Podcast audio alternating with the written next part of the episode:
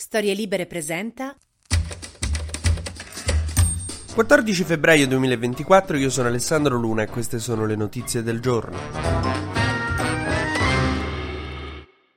Ieri in Italia Israele è stato trattato un po' come Gianbruno dopo l'uscita dei fuori onda di Striscia. È stata la giornata in cui l'hanno mollato un po' tutti, in cui Meloni proprio l'ha mollato e tutti gli altri che già non gli stava troppo simpatico hanno potuto manifestare ancora di più la loro lontananza perché c'è stata insomma una giornata in cui Tajani ha detto che Netanyahu sta sbagliando e che la reazione di Israele è stata sproporzionata. Carlo Calenda su Twitter, capirei se per dire una cosa importante sugli equilibri internazionali usa un canale di informazione normale normale, no, su Twitter. Però ha detto che Netanyahu sta facendo una cosa pericolosa e inumana a Gaza. Oh, attenzione, Tajani, Calenda erano quelli che insomma erano con Israele senza se, senza ma, tutte queste cose qui. Adesso sono arrivati a un punto in cui pensano che sia corretto denunciare ciò che Israele sta facendo a Gaza come appunto pericoloso, inumano, sproporzionato, come l'ha definito Tajani. Ma queste sono bazzecole rispetto alla cosa veramente importante che è successa ieri, cioè si votava in Parlamento proprio sulla crisi in Medio Oriente niente e a un certo punto Schlein e Meloni hanno iniziato a telefonarsi. Tipo io e il mio migliore amico a scuola mentre si preparava l'occupazione. Allora lo famo? Lo famo? Sì, lo famo. Praticamente Meloni, la premier e Schlein, la segretaria del principale partito di opposizione, si sono messe d'accordo sulla richiesta di cessate il fuoco a Gaza. Questa è una notizia abbastanza straordinaria per la sua importanza e eh, appunto non è che hanno votato la stessa mozione perché comunque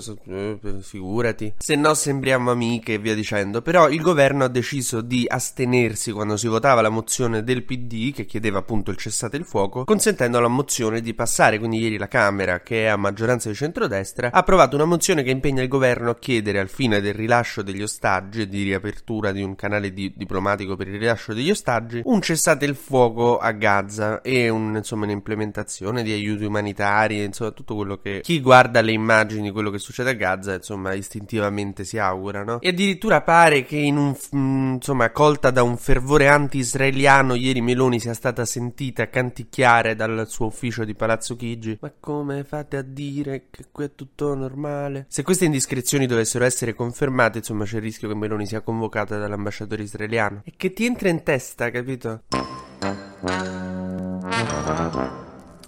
Nel frattempo, in Medio Oriente, di quello che decidono Meloni e Schlein, cioè nel senso gli interessa il giusto, anche perché hanno tante cose da fare, per esempio provare a organizzare una cavolo di tregua e un cessate del fuoco umanitario e uno scambio di ostaggi. Questi sono insomma gli impegni che ci sono in agenda per Netanyahu, Yahya Sinwar, il capo di Hamas, e i diplomatici che stanno lavorando a questa cosa. Il direttore della CIA è andato in Egitto. L'Egitto ha detto che c'è un clima positivo. A, a occhio non pare, raga, però no, noi ci fidiamo. Nel frattempo eh, Netanyahu è ancora convinto di voler invadere Rafah, che è l'ultima città rimasta non invasa dall'esercito israeliano. Il fatto che ci abbiano trovato due ostaggi per Netanyahu consiste in una giustificazione all'invasione perché dice vedete ci stanno ancora gli ostaggi, dobbiamo andare lì a liberarli. Nel frattempo ieri la Francia ha deciso di sanzionare i, insomma, gli estremisti israeliani in Cisgiordania, i coloni, quelli che appunto fregano le terre, che è una roba che aveva già fatto l'America, eh, cioè mh, niente di straordinario, però se uno inizia a mettere insieme tutti questi questi tasselli,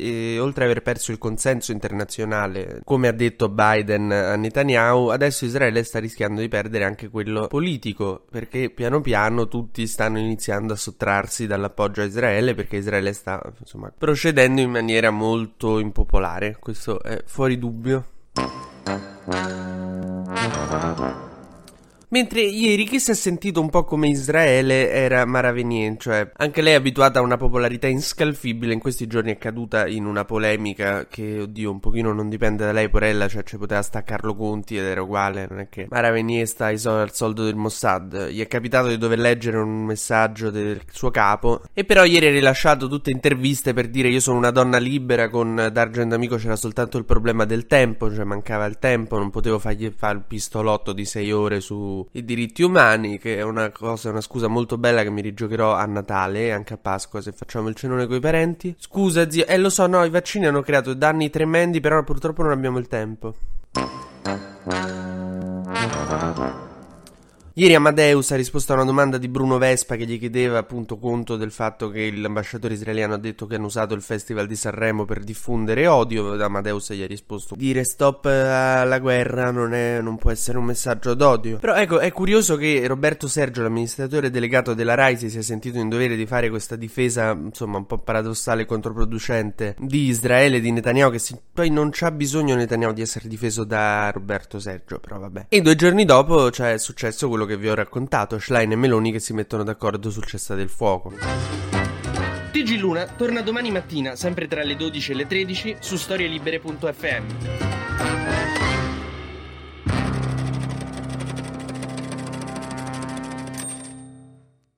Una produzione storielibere.fm di Gianandrea Cerone e Rossana De Michele.